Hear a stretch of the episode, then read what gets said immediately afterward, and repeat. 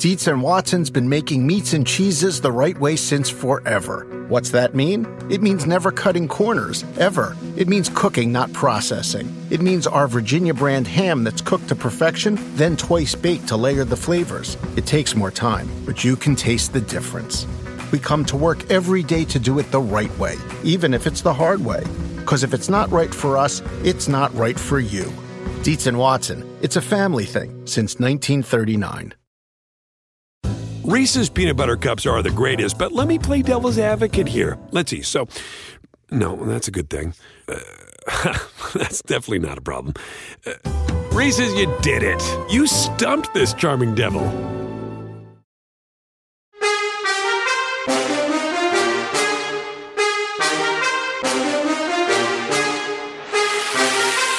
Welcome to Bet the Edge. I'm Jay Croucher here with Drew Dinsick. Today we're going to break down the A F C South, uh, the perennial eighth division in the N F L. Though certainly some compelling stories and teams and a few compelling markets.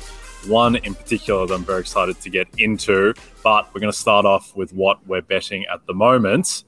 And Drew, you've got something uh, on tap that probably most people don't bet on, but certainly some edges to be had. Yeah, the uh, the entire next week for me is really going to be uh, consuming the World Aquatic Championships, particularly the swimming, which starts next week. Uh, anyone who's really been paying attention knows the Aquatic Championships have been going on for about a week, Jay. Uh, China just absolutely dominating the diving, and uh, to no surprise to those who follow closely, um, Spain taking over the artistic aquatic uh, division for uh, for the foreseeable future, which is a little bit of an upset because that used to be where the Russians would dominate. Uh, but now it is Spanish territory uh, as they have conquered uh, artistic swimming. But uh, really, for me, uh, it's all about the um, you know the the the traditional swimming uh, events, which uh, start in earnest with maybe the most anticipated swimming race uh, of the entire calendar year, maybe of the last four years, actually. Going back to the last Olympics, I don't think there's been a race that's been more anticipated than the women's four hundred meter freestyle, which is going to be uh, Saturday night for those of us in the United States. Um, you know, the, it's a it's a multi-day program, right? They spread it out, uh, and uh, it will go all week next week, uh, culminating with sort of the uh, the big shebang on Sunday, July thirtieth, uh, of course, on N B C and Peacock. Um, but the women's four hundred free is really where my handicap is focused for now, because it is a three-horse race where you have three women that all have a realistic chance to set the world record. And that's not that's unusual. Usually when we're talking about world record is potentially going to be broken, there is one standout athlete who is just performing that much better than the rest. But this truly is uh, three very close competitors with the uh, United States is, of course, most decorated female swimmer, Katie Ledecky, going up against the, the woman who dethroned her at the Tokyo Olympics, uh, Australia's Ariarne Titmus. And then, believe it or not, neither of those women currently holds the world record. It is currently held by Canada's Summer McIntosh, uh, who burst on the scene as a sixteen-year-old in Tokyo and has only gotten better from there. Uh, realistically, she is the bet for gold here. Realistically, she is a bet to break the world record and set it in probably stunning fashion. Um, her performance to uh, you know that that really kind of opened eyes happened in in uh, in the spring. Uh, she has only progressed forward since then, and it is going to be a tough ask for either Titmus or uh, Ledecky to produce the the type of quality it's going to take to beat her in this pool. Uh, and, you know, it's really just going to come down to nerves. If, you know, that was that is the only thing that can really stop the Canadian, in my opinion.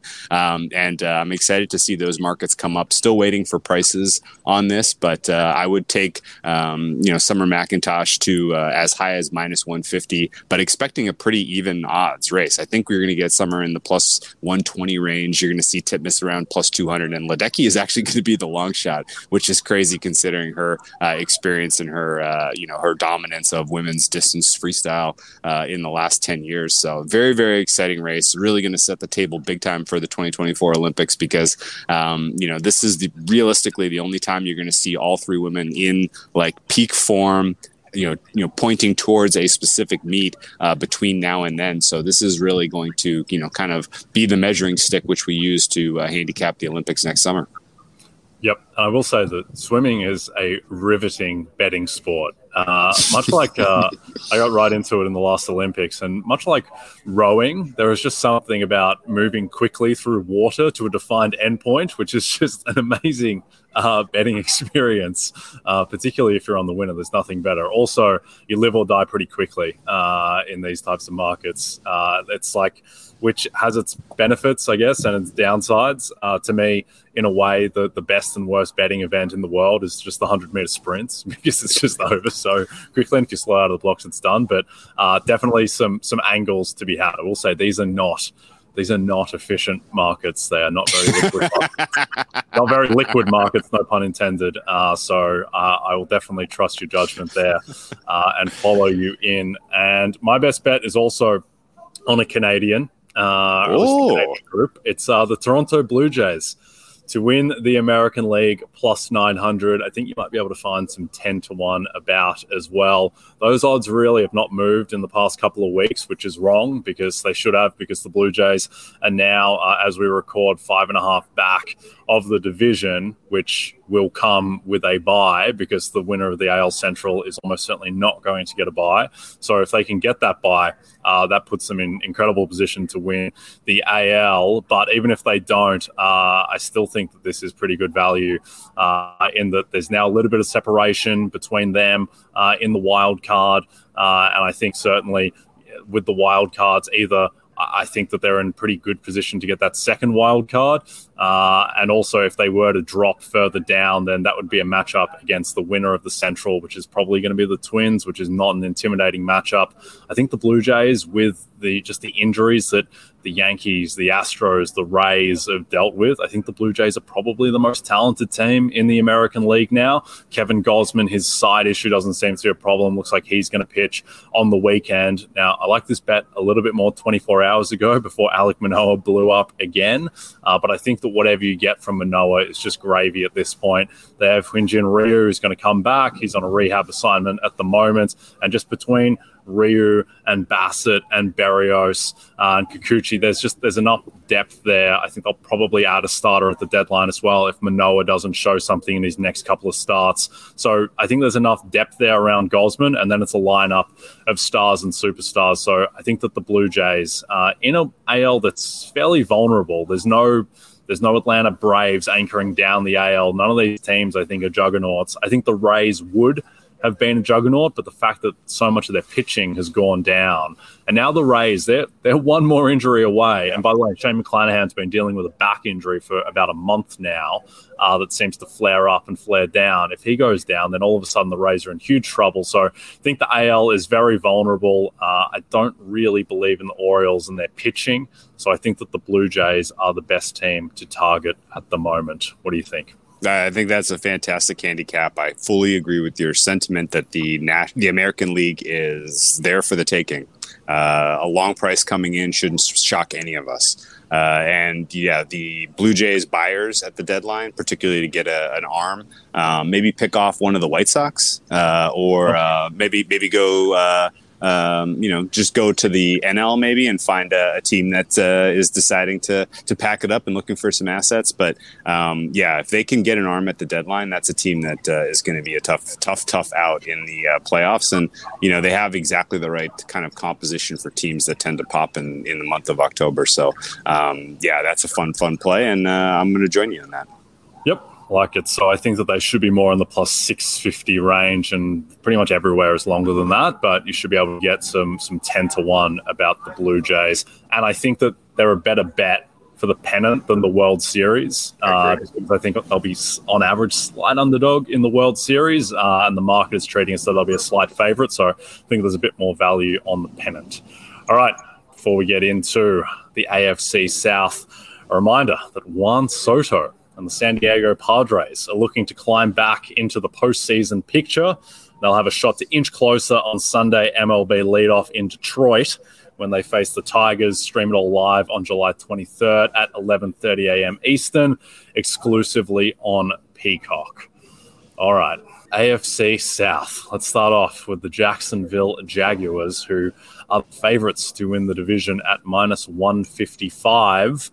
Win total set at nine and a half, pretty heavily backed over there, minus one fifty, ten to one to be the one seed in the A F C, fourteen to one to win the A F C altogether, twenty-five to one to win the Super Bowl. Uh, and we'll get into some player markets after that. But what's your overall read on the Jags? Is minus one fifty-five, is that too aggressive, or do they no. warrant being that that price?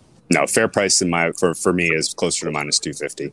Uh, and it's it's because they they have they clear they clearly clearly clearly have the best quarterback in this division, and um, you know realistically uh, we we've made our case, I think, a couple of times in some of the offseason pods for why there is some tremendous upside for the Jaguars, and it comes from the fact that six of their games are against the other teams in this division uh, who have huge huge question marks. And um, I have, so I'm already pretty heavily staked Jaguars, and I'm I may sound like a, a Jaguar apologist here, but the move that the Titans made to get Um, you know, uh, DeAndre Hopkins, I think that actually even solidifies the Jaguars in this division, because I think that makes the chances that the Titans take care of business against the Colts and the Texans that much more likely, right? Colts and the Texans are a, are a scary team that could eventually develop into something as they go through the balance of the season. Um, and if they get a couple extra wins against the Titans, then now you're looking at a potential, you know, you know, now, now the pressure is on the Jaguars towards the end of the season. But I think the Titans can kind of keep the Texans and Colts down early.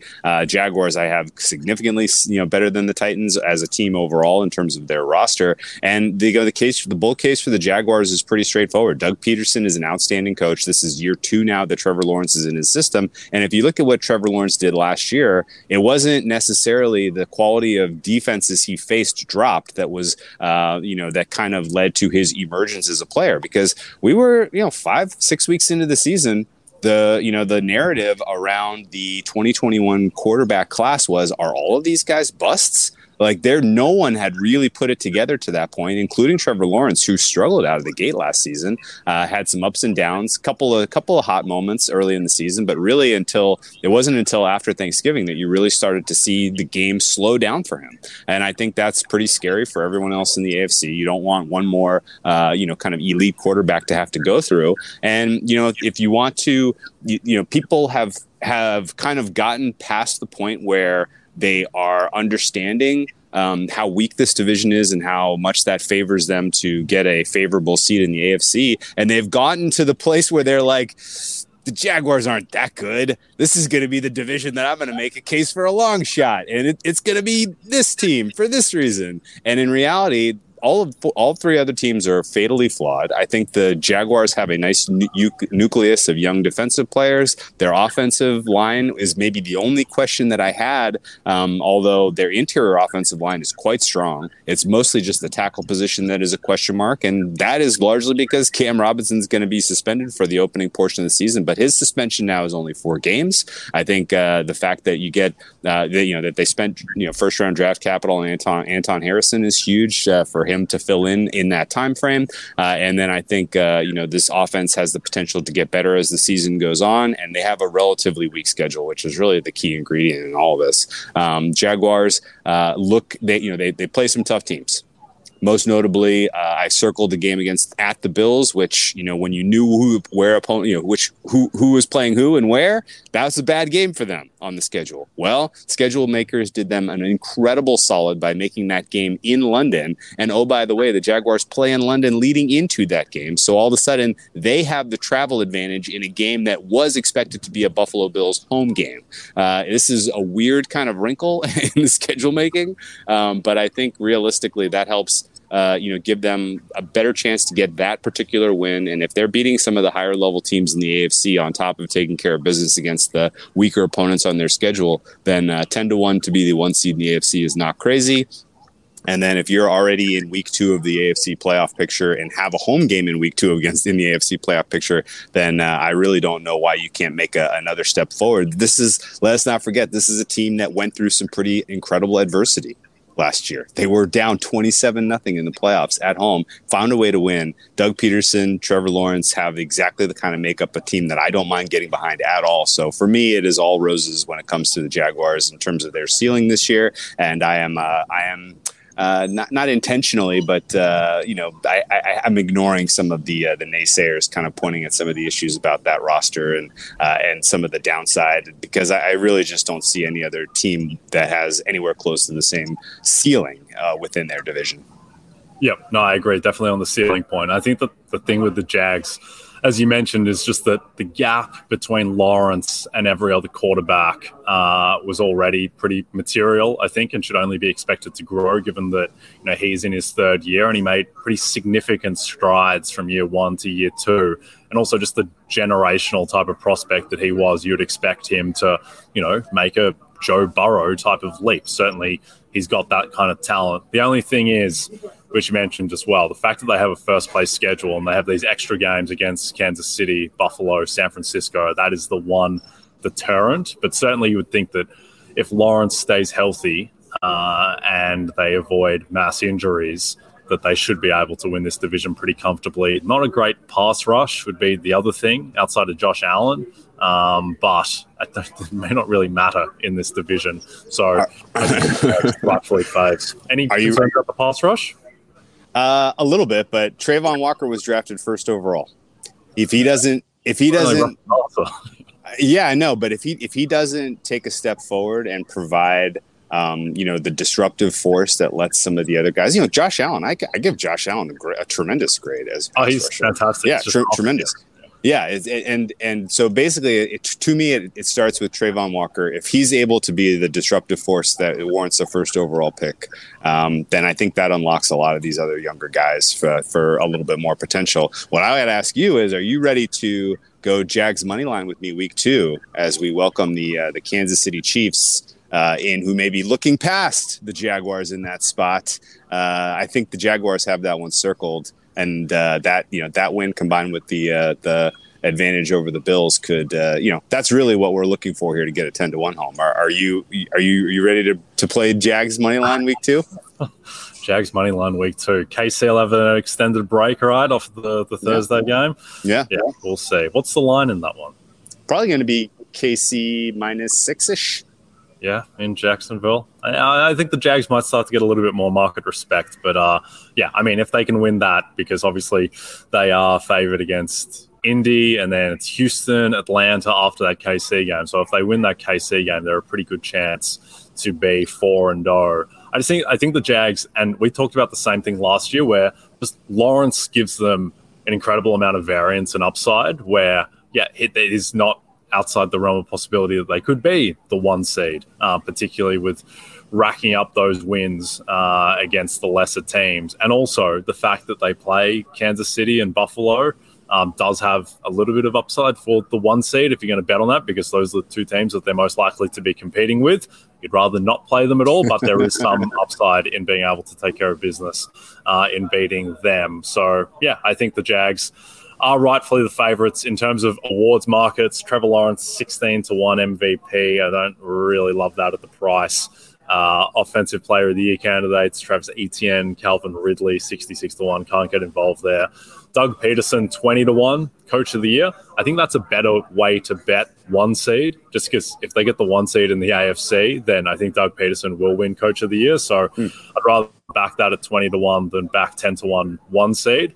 At the same time, I feel like Doug Pederson kind of had his coach of the year, uh, res- well, his coach of the year shot last year uh, with the first year bounce with winning the division. So I think that creates a little bit of a higher bar. He's not going to win coach of the year if they go twelve and five and are a three seed. Like, right. I just think that's going to happen. He needs the one seed or fourteen wins, something in that range. So he would be the only one that I would look at entertaining uh, a bet, but I think there are probably better ways to bet the Jags. Uh, Let's go talk about the Tennessee Titans. Uh, forever a team that I think I'm low on relative to consensus heading into the season. Feels like the market, though, has adjusted, where now there's a decent amount of pessimism, where their win total is set at seven and a half. The under is slightly backed at minus one twenty. They're plus two twenty to make the playoffs, plus three twenty-five to win the division, forty to one to win the A F C. Uh, are you lukewarm on the Titans? I am, and it really comes down to some of the holes on this roster, particularly on the offensive line. Um, they have addressed one of the key holes, which was the wide receiver position, bringing in DeAndre Hopkins. That does help elevate that, that group overall, um, but I still really don't see an offensive line that's going to be able to provide protection to a player in Ryan Tannehill who needs protection, number one, uh, and number two is, is uh, definitely injury-prone as well. Um, if this turns into uh, Titans can't find ways to get to you know, twenty-four, twenty-seven points on a given weekend, um, then I think they're in a little bit of a trouble. Uh, they have a pretty outstanding, you know, kind of handful of players, particularly in the front seven. Um, but I see issues with some of the, uh, you know, players that they have in their secondary, combined with uh, uh, just in general, a little bit of a um, uh, an approach that doesn't exactly fit the current, uh, you know, state of defenses in the N F L. Like, they look defendable to me. And yes, if, you know, Derrick Henry comes back with a purpose this year and is, you know, kind of the monster that we remember from years past, then, uh, you know, all of a sudden this Titans team could be quite scary. But for me, at least, uh, the offensive line is one of the weakest in the N F L. They didn't really make any moves that really moved the needle for me in, in the offseason.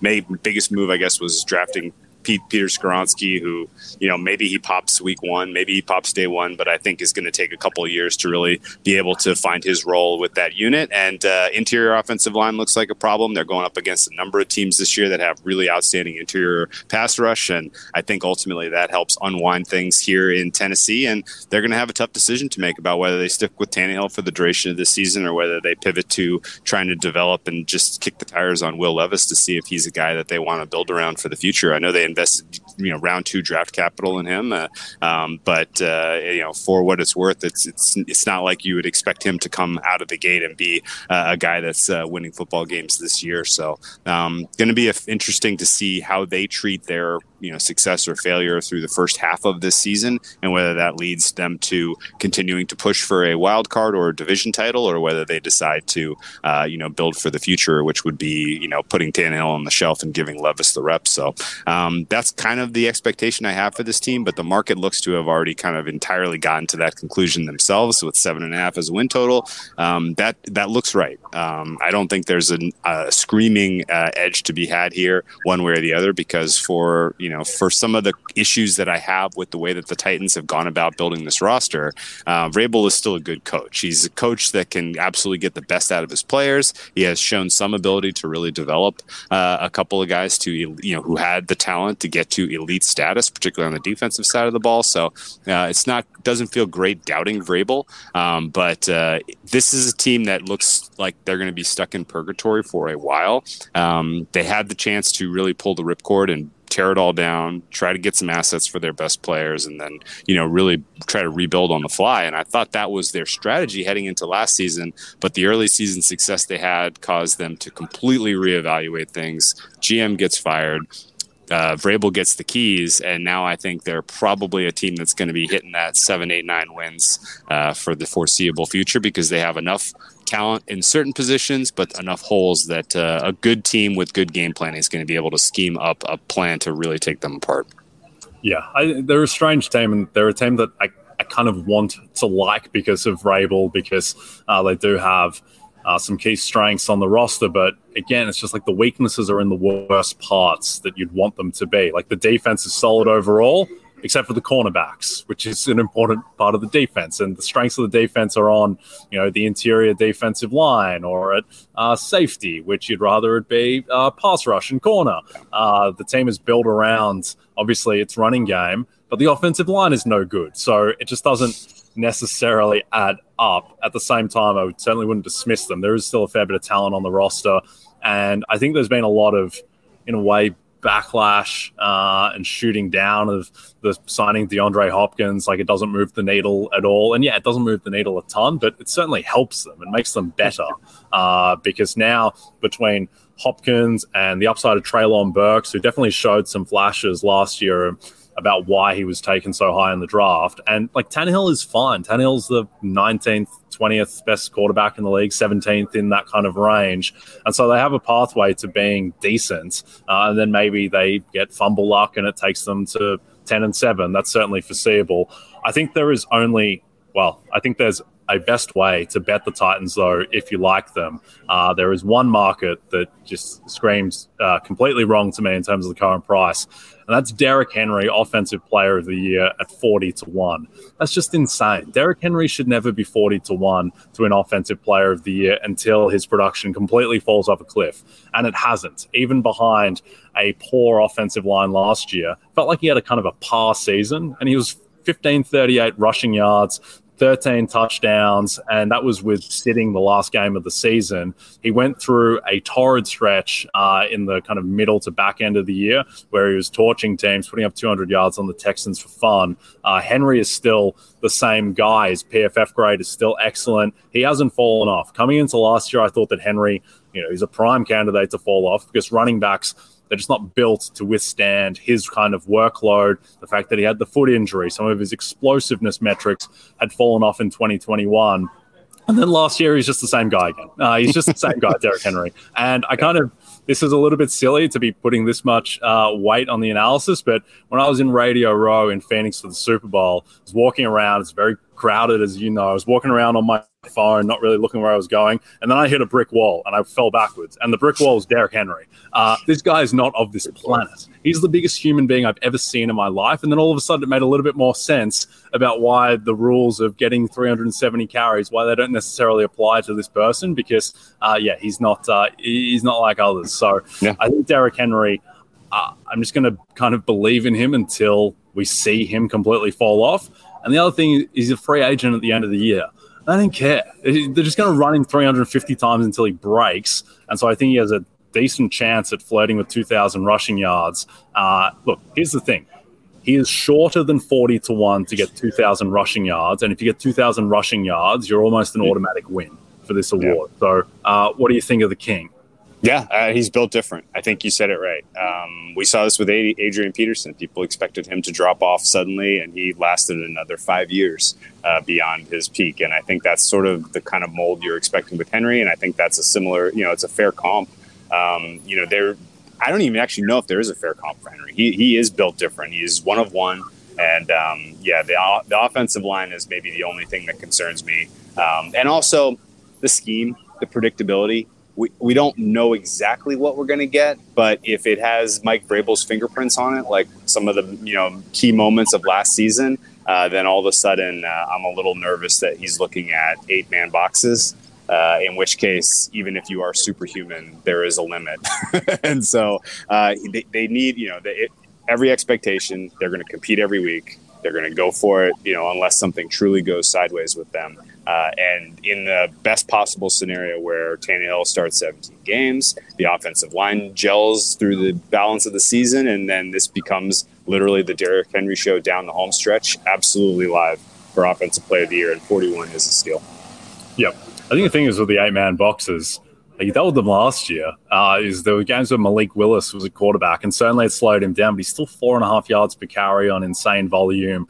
He is the one guy where obviously that it doesn't help, but he can at least put up some respectable production through that, and maybe a bit, a bit more of a spaced floor with DeAndre Hopkins and Treylon Burks getting better uh, and more health for Tannehill perhaps. But yeah, look, I think that the Titans are probably going to struggle and be a seven and ten, eight and nine team, and that would rule him out.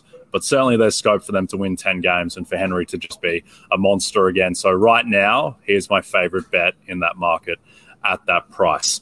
All right, before we get to the Indianapolis Colts, a reminder with the N F L season quickly approaching, now is the perfect time to get your RotoWorld Fantasy Football Draft Guide. Get ready for your draft and stay one step ahead of your league during the preseason with updated player rankings, profiles, projections, mock drafts, and more. Go to n b c sports dot com slash draft guide and use code draft twenty twenty-three to save twenty percent at checkout. Dietz and Watson's been making meats and cheeses the right way since forever. What's that mean? It means never cutting corners, ever. It means cooking, not processing. It means our Virginia brand ham that's cooked to perfection, then twice baked to layer the flavors. It takes more time, but you can taste the difference. We come to work every day to do it the right way, even if it's the hard way. Because if it's not right for us, it's not right for you. Dietz and Watson, it's a family thing since nineteen thirty-nine. Reese's Peanut Butter Cups are the greatest, but let me play devil's advocate here. Let's see. So, no, that's a good thing. Uh, that's definitely not a problem. Uh, Reese's, you did it. You stumped this charming devil. For twenty-five years, nothing has tasted better after a hard day's work than a Mike's Hard Lemonade. It's because since day one, Mike's has been making lemonade the hard way. We use three kinds of lemons, all hand-picked from family farms, then blended to perfection and cold-pressed to create the epic hard lemonade you know and love. Mike's Hard Lemonade. Hard days deserve a hard lemonade. Mike's is hard, so is prison. Don't drive drunk. Premium all beverage with flavors. All registered trademarks used under license by Mike's Hard Lemonade Company, Chicago, Illinois. All right, Indianapolis Colts, one of the stranger teams in football. Their win total is set at six and a half. They are plus five fifty to win the division, plus three fifty to make the playoffs. If you like the Colts, probably better off just betting the division, I think. Uh, sixty to one to win the conference. I don't think they'll be doing that. Now, they're just a strange team because they came into last season as what, minus one thirty-five favorites to win the A F C South, and were just a complete disaster. They ended the season prior as everyone's favorite Super Bowl team, uh, heading into the playoffs after they, you know, took down the Patriots uh, and had really good showings against the Bucs, and they destroyed the Bills and all that type of thing. And then they were just a complete catastrophe last year.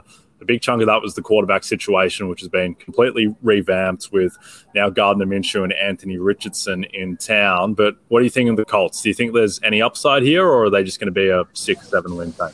I think there's upside here, but boy, oh boy, do we need to be patient, in my opinion. Um, the Shane Steichen era has significant promise. Shane Steichen is a coach that I can definitely see kind of fulfilling kind of the next generation of kind of good, you know, big thinkers, smart schemers, uh, understands kind of how to pick up the plus E V aspects of, uh, you know, being a head coach, decision-making in game, all, all, all of those things he should be able to carry over from what was an outstanding program, uh, and really just an outstanding regime in Philadelphia.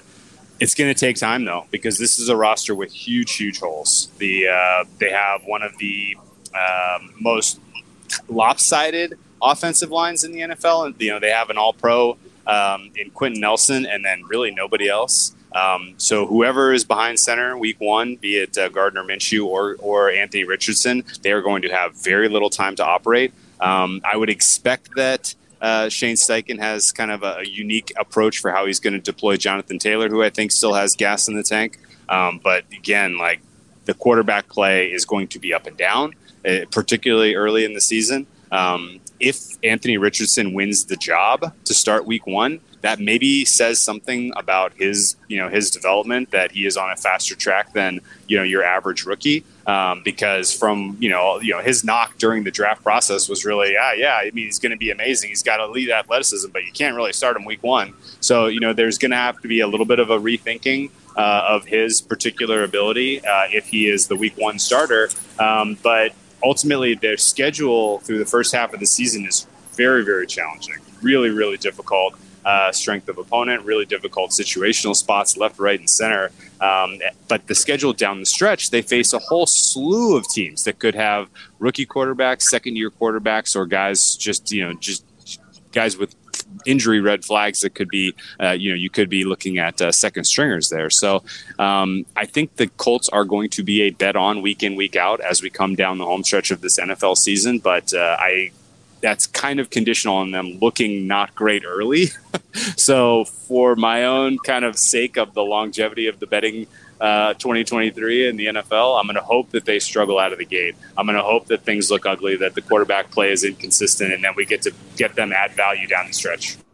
Yeah, I, I think you touched on the thing that to me is the most interesting aspect of the Colts from a betting standpoint, and that's if Anthony Richardson is the week one starter, because that tells you so much about what they're seeing from him at practice. And the thing with that is, like, that is such valuable intel if he is the week one starter, because generally organizations are going to make the right decision in that spot, particularly because they have Minshew, who is fine as a guy who can be a placeholder if your rookie quarterback is not ready yet. Like, he was kind of he was built in a lab for that role, really. Gardner Minshew is the uh, he would be like a a one point eight war baseball player. Just fine. Not good. Not good, certainly, but fine enough to get you through. And so if Richardson is the starter over Minshew, if that gets announced, then I would be rash- rushing to back plus seven hundred offensive rookie of the year uh, on Anthony Richardson. But yeah, outside of that, I mean, the offensive line like Quentin Nelson hasn't been the same guy now for two years. And in twenty twenty-one, he was dealing with, uh, I think, a really bad ankle injury, and he was just pushing through it. But he wasn't great last year by his standards. I mean, they have talent on the offensive line with guys like Braden Smith and Ryan Kelly. Like, these guys have been really good at points of their career. Uh, and you add that with Jonathan Taylor, who should be healthier and was dealing with injuries last year for the first time in his entire life, basically. Uh, I think that there is some upside on the offense. Michael Pittman is still a really solid receiver. Uh, Alec Pierce maybe has a little bit of upside, but on the defense, which was fine last year, that was the good part of their team. I mean, the fact that they've lost Isaiah Rodgers, who was suspended by the league and then cut by the team, like, he was their best corner last year alongside Stephon Gilmore. Both of those guys are gone now. So now there's just nothing at cornerback. Safety is a question mark too. Uh, it feels like they haven't had a pass rush since Dwight Freeney left. Uh, they just haven't been a team that's been able to rush the passes. So I think there are huge question marks across the board, and that adds up to why they are uh, set at six and a half as their win total. Uh, in terms of other awards markets, we've talked about Shane Steichen, twenty-two to one. I think the fact that they are plus five fifty to win the division and Steichen is twenty-two to one. If you like them to win the division, I think you're better off just betting Steichen, because I'd say he's more than a one in four chance to win that award if they do win the division. And then Jonathan Taylor, Offensive Player of the Year, twenty-five to one, which uh, just seeing that name next to those four letters uh, hurts me after my seventy to one Taylor went down, uh, as I mentioned many a time a couple of years ago. But do you like Taylor uh, in a resurgent year? I mean, he was ten to one to win this award this time last year, twenty-five to one now, or is just the team going to be too bad? So I, the, the specific way in which they are likely to lose games is what would keep me off of Taylor.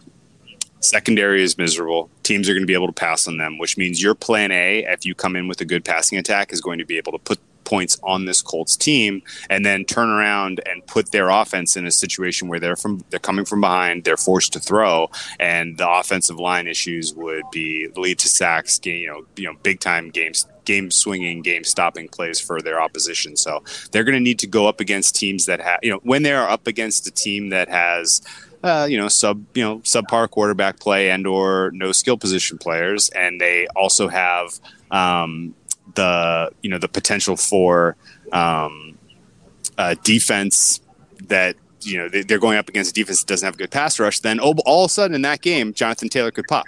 You know, he would be the guy. But uh, I think those are few and far between as I look at their schedule right now. Uh, it's enough that, uh, you know, you I would wait until uh, either they find a little bit of cohesion on the defensive side of the ball, some of the younger players, you know, develop some some quality uh, or, uh, you know, or just pass entirely if we never see that come together, because they're going to be at a deficit a lot. And that's going to kind of take the ball out of Taylor's hands to a degree. Yeah. Also, don't like that they play in a division with uh, the Jags and the Titans, who have excellent run defenses. That's balanced out a little bit by the Texans having a terrible run defense, but that's four games out of six against divisional opponents where, you know, you wouldn't expect that Taylor's getting five yards per carry. Uh, should note quickly that Nate Atkins uh, of the Indy Star said on the Roto World Football Show that the Colts are prepping Richardson in camp this summer for all the reps that a starter would take. Uh, still, for Offensive Rookie of the Year, Richardson plus seven hundred, I would still wait uh, just until there is a bit more momentum and it becomes more obvious that he is the starter. I don't think the price should move too much yeah. uh, until that point. I'm I'm still hesitant even to fire if he's week one starter, because, again, like you, the idea that he's going to light the league on fire out of the gate, I'm not there. Uh, sure. And so if he's, you know, if he's oh and four, if he's throwing picks, if the game is moving too fast for him in the month of September, that could drift. Uh, but, you know, ultimately the idea of him just accruing some stats at the beginning of the season and then having a schedule down the stretch, which kind of affords him the ability to come in hot, that intrigues me a lot, uh, making a kind of a midseason play on, on, on, on Richardson. Yep, certainly. And if he's he's the type of person where if he's keeping the job and he hasn't tarnished his stats too much, but Bijan has started out incredibly, and all of a sudden Bijan Robinson after week three is, you know, minus one forty to win O'Roy, and Richardson is out to forty to one, uh, then that's the type of time you jump on that. But, I mean, at the moment, I think the best bet in that market is still just Bijan Robinson at plus two fifty. Uh, I think with health, uh, he's going to take some beating. Let's talk about the Houston Texans, who have an Offensive Rookie of the Year candidate themselves in C J Stroud. They are six and a half uh, as their win total. The under is back there, minus one forty on BetMGM, five to one to make the playoffs, nine to one to win the division, uh, eighty to one to win the A F C. Uh, people can place that bet with me uh, if they are keen to back the Texans to make the trip. Uh, what do you think of the Texans? How... Is this going to be a five, six win team, or do they have any upside in scope? No, I think that's exactly the right qualifier. Um, but at the same time, uh, I would expect that the Texans are a team that um, covers spreads double digit times this season. In fact, I'm going to bet on the Texans a lot, particularly if they're getting, you know, uh, you know, a chunk of points like they are week one against the Baltimore Ravens. You're telling me that this quality, you know, the, the Texans, um, they have huge question marks on offense, starting with the quarterback position, of course, being, you know, so we're, we're assuming C J Stroud gets the week one start. He's going to be inconsistent out of the gate. The wide receivers that he has to work with are, I think this is the thirty-second uh, ranked skill position group that I have in the entire N F L. Um, and, you know, it, it's going to be tough for him to really, really hit any kind of high ceiling in terms of quarterback play uh, with the pieces that he has to work with there, even if he does have good protection behind an okay offensive line. Um, good scheme. Uh, we, you know, bring, presumably bringing over a lot of what they used in San Francisco, which is exciting.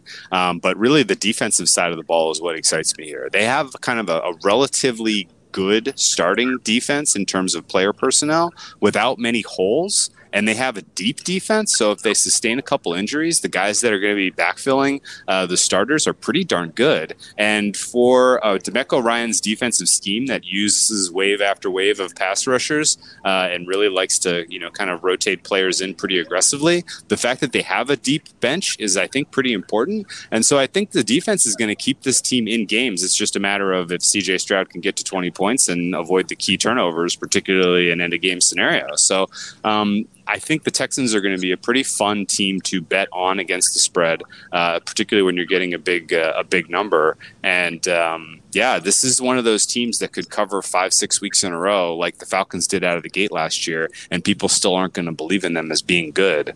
Um, and so this is uh, this is kind of a, a team I don't mind planting a bit of a flag in as underpriced by market, at least as we sit here today. Yeah, certainly. There's definitely pause for them to be...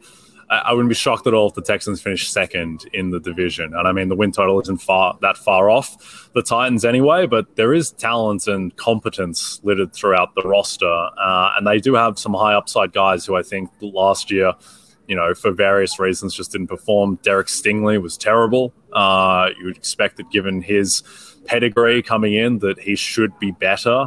Uh, guys like Jalen Petrie, who's had counting stats, but just didn't really, uh, certainly didn't have the P F F grade, uh, where he was terrible. And then we had receiver, which isn't great at the moment, but John Mechie certainly has some upside. Nico Collins is fine. Robert Woods was not good last year, but also was in a terrible system uh, in terms of being able to put up production. So, yeah, if Stroud is decent, uh, which he was, you know, he and Young should be the two most pro-ready quarterbacks, uh, then I think that there is a little bit of upside, upside to get to competence at least. Uh, if I was going to make one bet on the Texans, though, Dameon Pierce is forty to one to win the rushing title. Uh, Dameon Pierce, I think, is going to get a lot of opportunity, uh, and he's just excellent. Last year, in terms of his broken tackle rate, all of those kind of uh, stats around running backs, he was just excellent. I think he's going to get a fair bit of volume as well. Uh, and in a league now where there just aren't that many, you know, workhorse, three-down running backs, where it's really just, you know, Henry, Taylor, uh, Chubb now with Kareem Hunt gone. There's just not that many guys. And so Dameon Pierce, could certainly see him being one of the top five running backs. And um, just with the amount of attrition at the position too, it's not going to take much for Dameon Pierce to win the rushing title with sixteen hundred yards or so. So that would be my one look. Uh, any interest in Will Anderson, defensive rookie of the year at plus four hundred, or Stroud at plus eight fifty on the offensive side? I, I like Will Anderson, defensive rookie of the year, a lot. Okay. There's not a lot of, there's not a lot of other guys that I think have his high floor. Um, so he's going to contribute. He's going to be out there a lot. He has to be out there a lot. They traded away the future for him. Um, and, you know, to a degree, uh, I think DeMeco Ryan's system is kind of perfectly built for him to really succeed in the counting stat department. Um, and, you know, the price isn't one that's really going to make you, you know, fall in love with it. But uh, of the potential guys who can make a meaningful impact uh, on the defensive side of the ball, Anderson's very much at the top of the list for me. And I, again, like I think, you know, we're going to get to a spot halfway through the season where there will be a kind of conversation had about, are the, is the Texans defense good? Uh, because they have a lot, they have a lot of, they have a really decent front seven, and they're really deep. Uh, so it's it's uh, to me at least, I think he could be kind of the an important piece in what ultimately is a pretty surprise unit. Yeah, I think Will Anderson uh, has a lot of kind of Malcolm Brogdon's sixth man, strong default winner type of type of vibe, where very, maybe very much, yeah. yeah, maybe doesn't have the explosive upside, but might just be the safest bet uh, on the board, and I think he is rightfully the favorite. All right, that is it for the A F C South. Don't forget to check out N B C sports dot com for more information to help you with your wagers. Thanks for those watching on the N B C Sports YouTube channel. Please don't forget to rate and subscribe if you're listening to us in podcast form. From Jay Croucher and Drew Dinsick, we'll see you soon.